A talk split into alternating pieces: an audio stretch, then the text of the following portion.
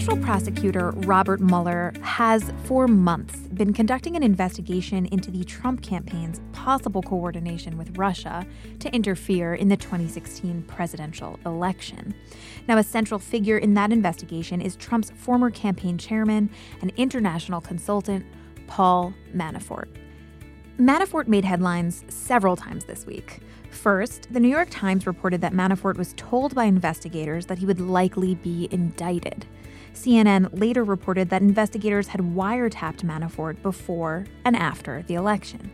And then, the Washington Post reported Wednesday that in emails, Manafort offered to give private briefings on the 2016 race to a Russian billionaire with ties to Putin. His name? Oleg Deripaska. These emails are now part of the Mueller investigation.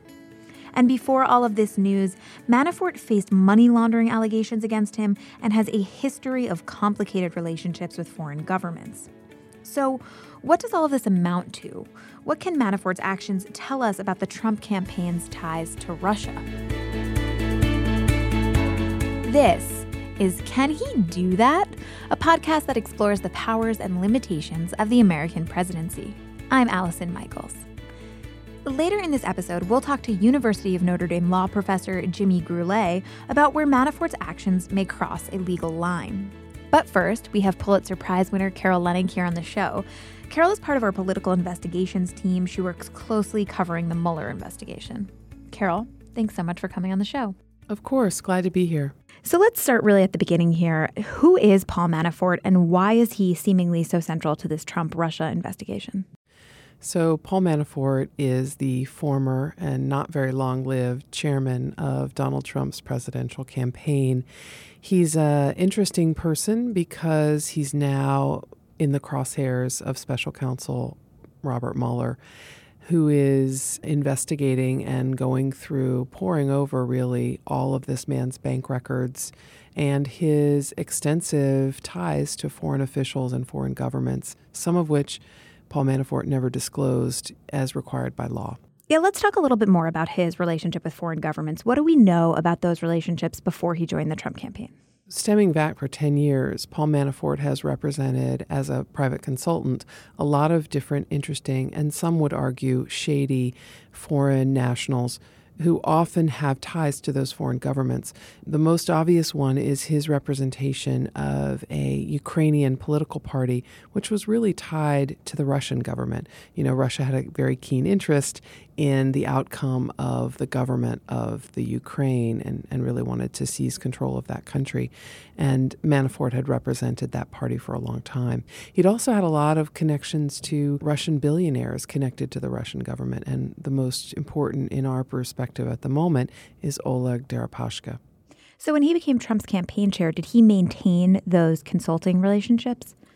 Well, he didn't tell everybody that he was maintaining them, but he he did, and he was interested also in improving or repairing his relationship with some of the people who he believed owed him a lot of money for past work, and one of those people was Deripaska.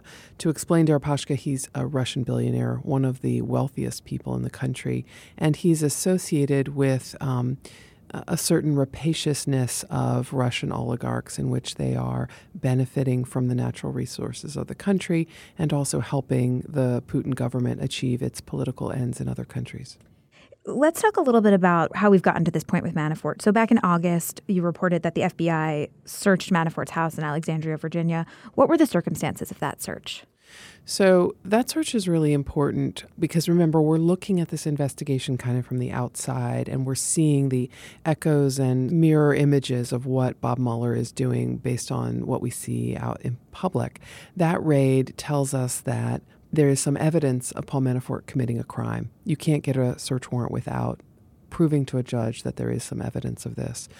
We broke the story about this raid, and we thought it was significant because it also suggests that Mueller believed and convinced a judge that there was the possibility that Manafort would destroy some important records. We are told that the information that FBI agents seized from his home in Alexandria included something like 17 binders of documents that he was using to prepare for his testimony before congressional committees, and also a lot of information about his personal finances, bank records, accounts he has in other countries that he may or may not have disclosed. The importance of these are twofold. One, did Paul Manafort prepare for his testimony and leave out intentionally something important? And those binders might help answer that question. The second piece that's important is is there a other element of withheld information in his bank records? Is there something he has not told the federal government that he should have about accounts he has on foreign shores? And this is essentially related to the reasons why he resigned as Trump's campaign chair, correct? It is in one way. What we know is that he departed under a bit of a cloud about his connections to Deripaska and his consulting contracts um, that ultimately had a link back to the Kremlin. Okay, so let's talk about Deripaska and what the Post has reported this week. Explain to us what you've uncovered.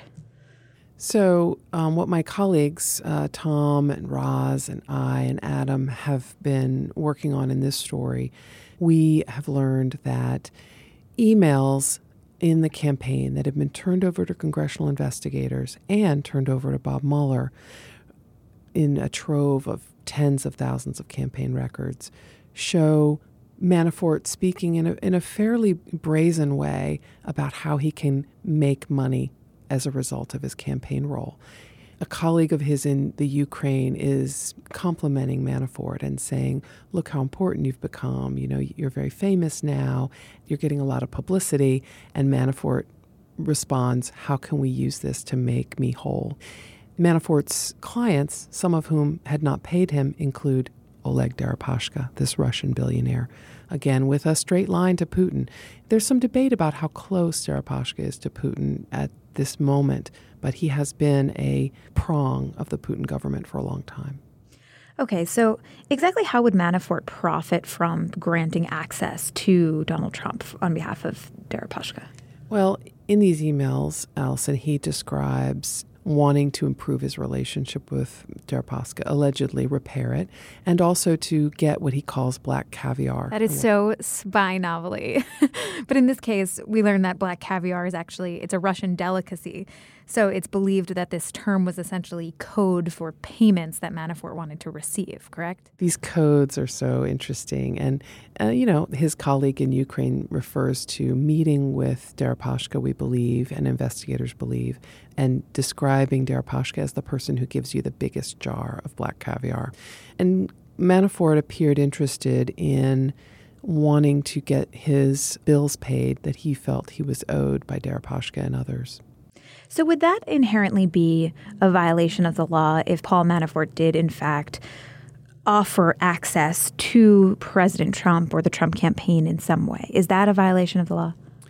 It's not automatically a violation of the law based on what we know now. There could be elements about this we don't know, um, and so I won't really prejudge this. But I would say that it is um, historically quite unique the idea that you would allow someone from another country access and private inside information to a American presidential campaign. Keep in mind, Deripaska could not, he's facing some sanctions. He was not able to get a visa into the country.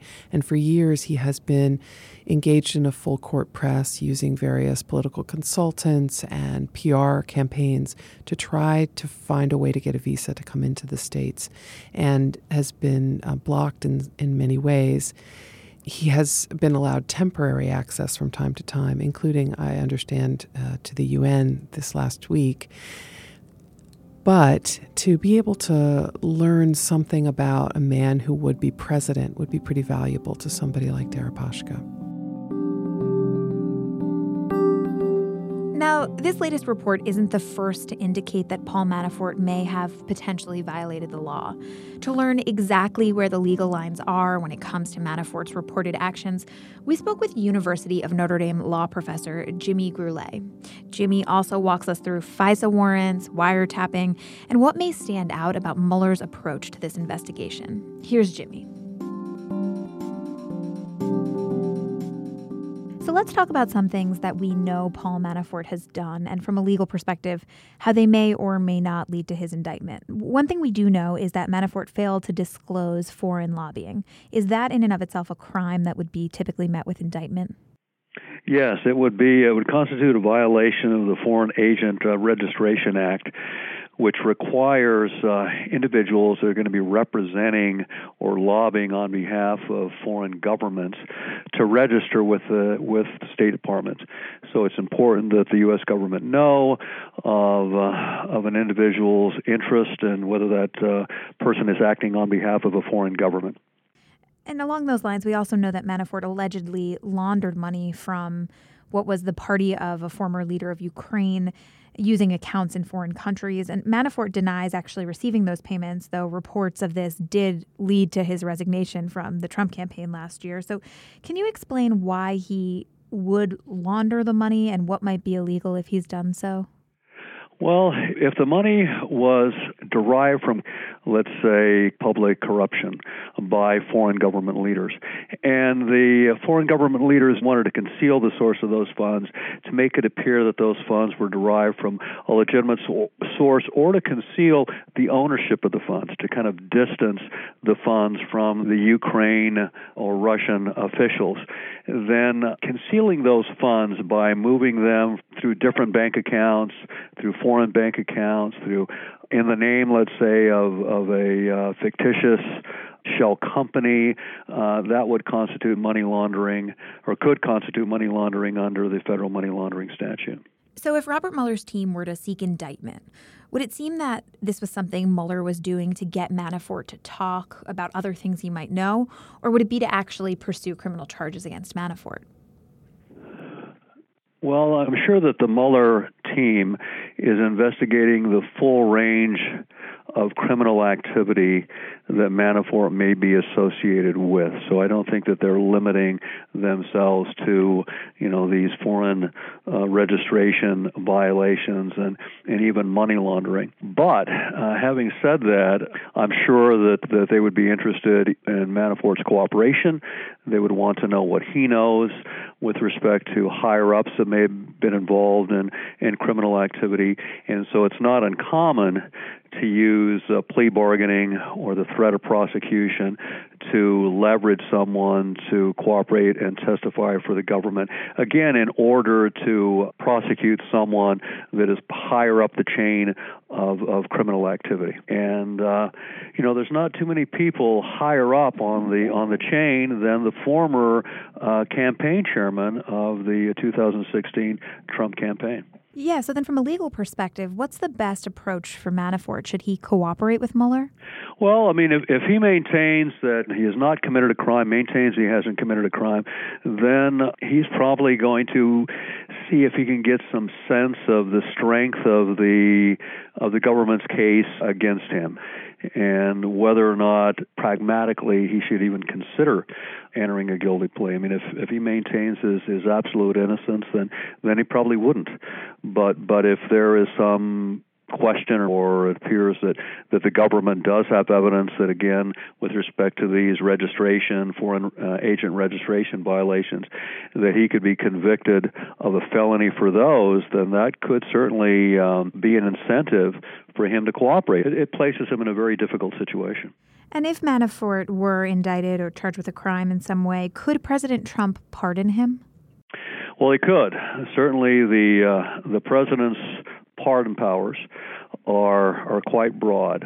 Typically, again, the pardon power is used where the president believes that there are some mitigating factors that perhaps weren't taken into consideration or fully taken into consideration when the individual was was prosecuted and convicted or maybe the president believes that since that person has been prosecuted, convicted, and has served time, that maybe he deserves a second chance, and and the sentence perhaps is you know too long, and he should be released. So so those are typically the kinds of cases where you'll see the president intervene and use his pardon power. It would be unusual for the president to use his pardon power with respect to an individual that, that was involved and, let's say, indicted in connection with a criminal investigation of close associates of President Trump. Trump, including, again, members of his own presidential campaign. So let's switch gears slightly. Paul Manafort was initially part of what was a 2014 FBI investigation that looked into the work that some Washington consulting firms did for what was Ukraine's former ruling party. And that investigation, it included a Foreign Intelligence Surveillance Act or FISA warrant that was placed on Manafort. And though the Post hasn't yet confirmed this, it does seem that now a new FISA warrant was issued that restarted surveillance on Manafort more recently. Can you explain what a FISA warrant allows the FBI to do and what it takes to be able to justify one? Yeah, first of all, it, it's very different from what is referred to as the Title III wiretap or order to obtain electronic surveillance. Under the Title III type of wiretap, the purpose is to discover evidence of a crime. So if the, the police or federal law enforcement have reason to believe that a suspect is going to be using a particular phone line to communicate information that's that's incriminating, that's evidence of a crime, then you'll go to a federal magistrate or a district court judge to obtain that type of order. However, a FISA order, the focus and the purpose is different. It isn't necessarily to obtain evidence of a crime. It requires probable cause to believe that the target of the surveillance order is a foreign power or agent of a foreign power, and that the particular phone line is going to be used by a foreign power agent of a foreign power. And a significant purpose for obtaining the wiretap is to collect foreign intelligence information uh, intended to protect national security.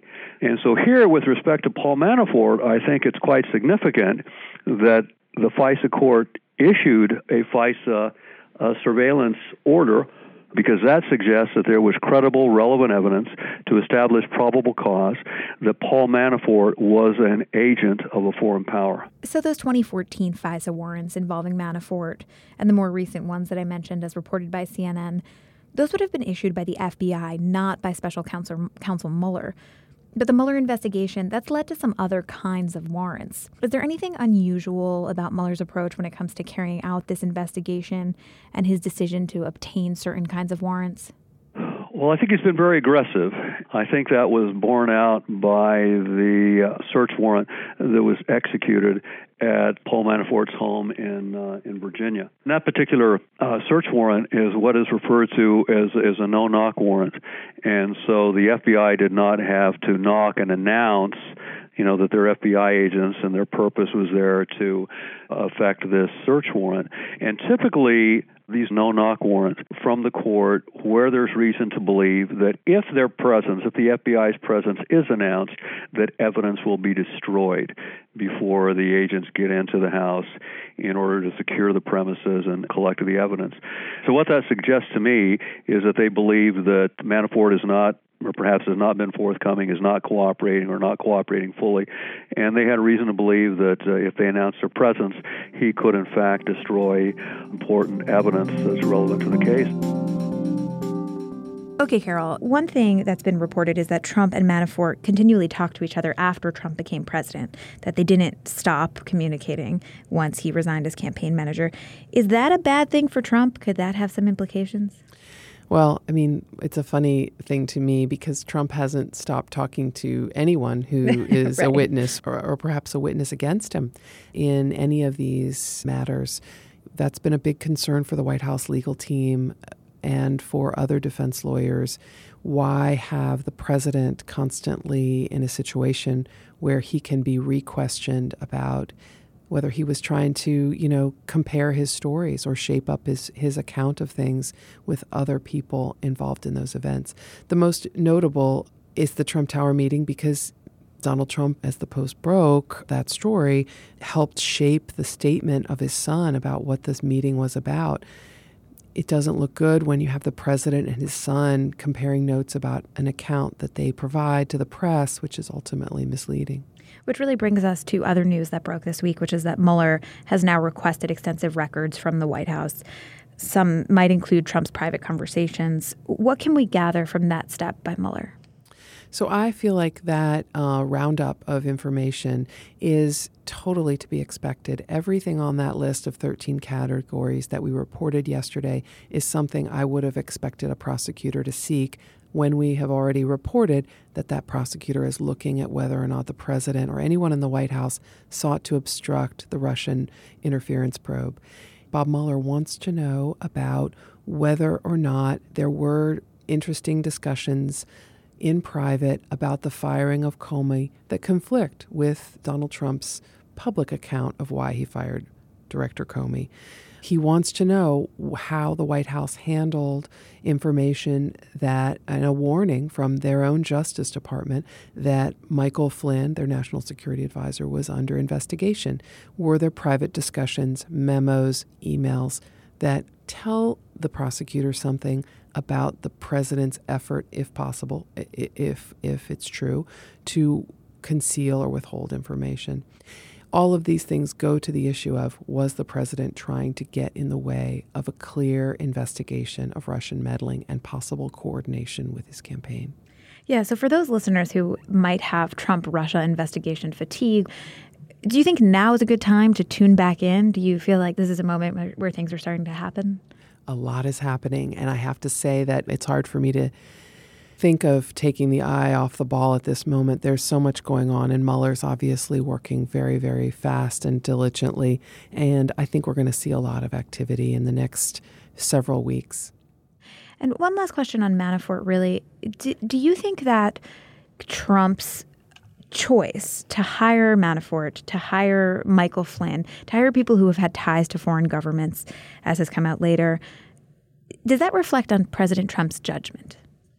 look, this president and his team, this candidate, I should say, and his team were, by all standards, rookies in the political game.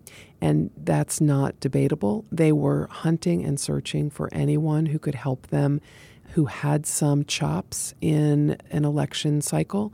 And to be fair, Paul Manafort did. Michael Flynn, less so, but he was a, a, serious devotee of the president's political views, especially on Russia, and um, unusual in our country, a very pro Russia general uh, wanting to build a relationship. So it makes sense to me that he chose those people. The fact that both of them were trying to make a lot of money while they were on this campaign and make a lot of money not from Donald Trump or the Trump organization, but from other governments or companies associated with foreign governments is the big worry. So that brings us to our final question. Normally on the show, we ask, can he do that? We ask a question of the president. This week, we are going to ask that question of Paul Manafort. So the question is can Paul Manafort face all of these allegations and walk away from this unscathed? No. Do you want to elaborate on that at all? I think I should leave it there. Great. all right, Carol, thank you so much for joining us. Thank you, Allison. You guys can follow Carol Leonnig on Twitter at Carol Leonnig. Or you can follow me, Allison Michaels, at Allison Mikes.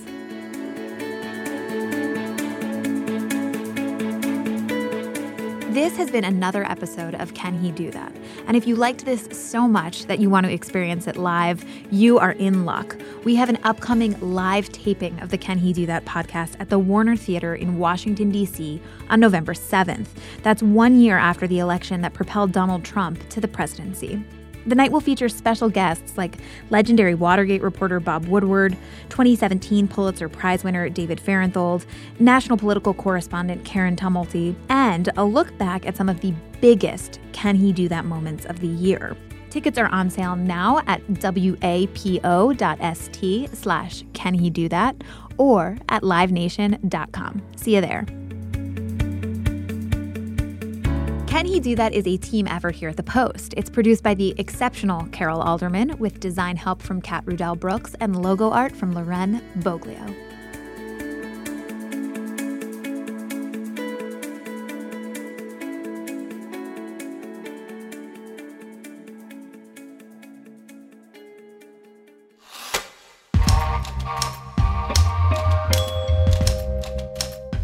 Hi there. My name is Alyssa Rosenberg, and I write a column about culture and politics for the opinion section of the Washington Post. I'm also the host of a new podcast miniseries called The American War. It's a guide to Ken Burns' new documentary, The Vietnam War, but it's also a deep dive on the biggest issues from that conflict that linger with us 50 years later. We'll discuss each episode as it airs with Ken, his co director Lynn Novick, and many of the other voices featured in the film. Join me for this conversation on how America lost its way in Vietnam and how Ken and Lynn are trying to help us find our way back. You can find The American War wherever you listen to podcasts and online at washingtonpost.com slash The American War. Thanks for listening. The Washington Washington Washington Post.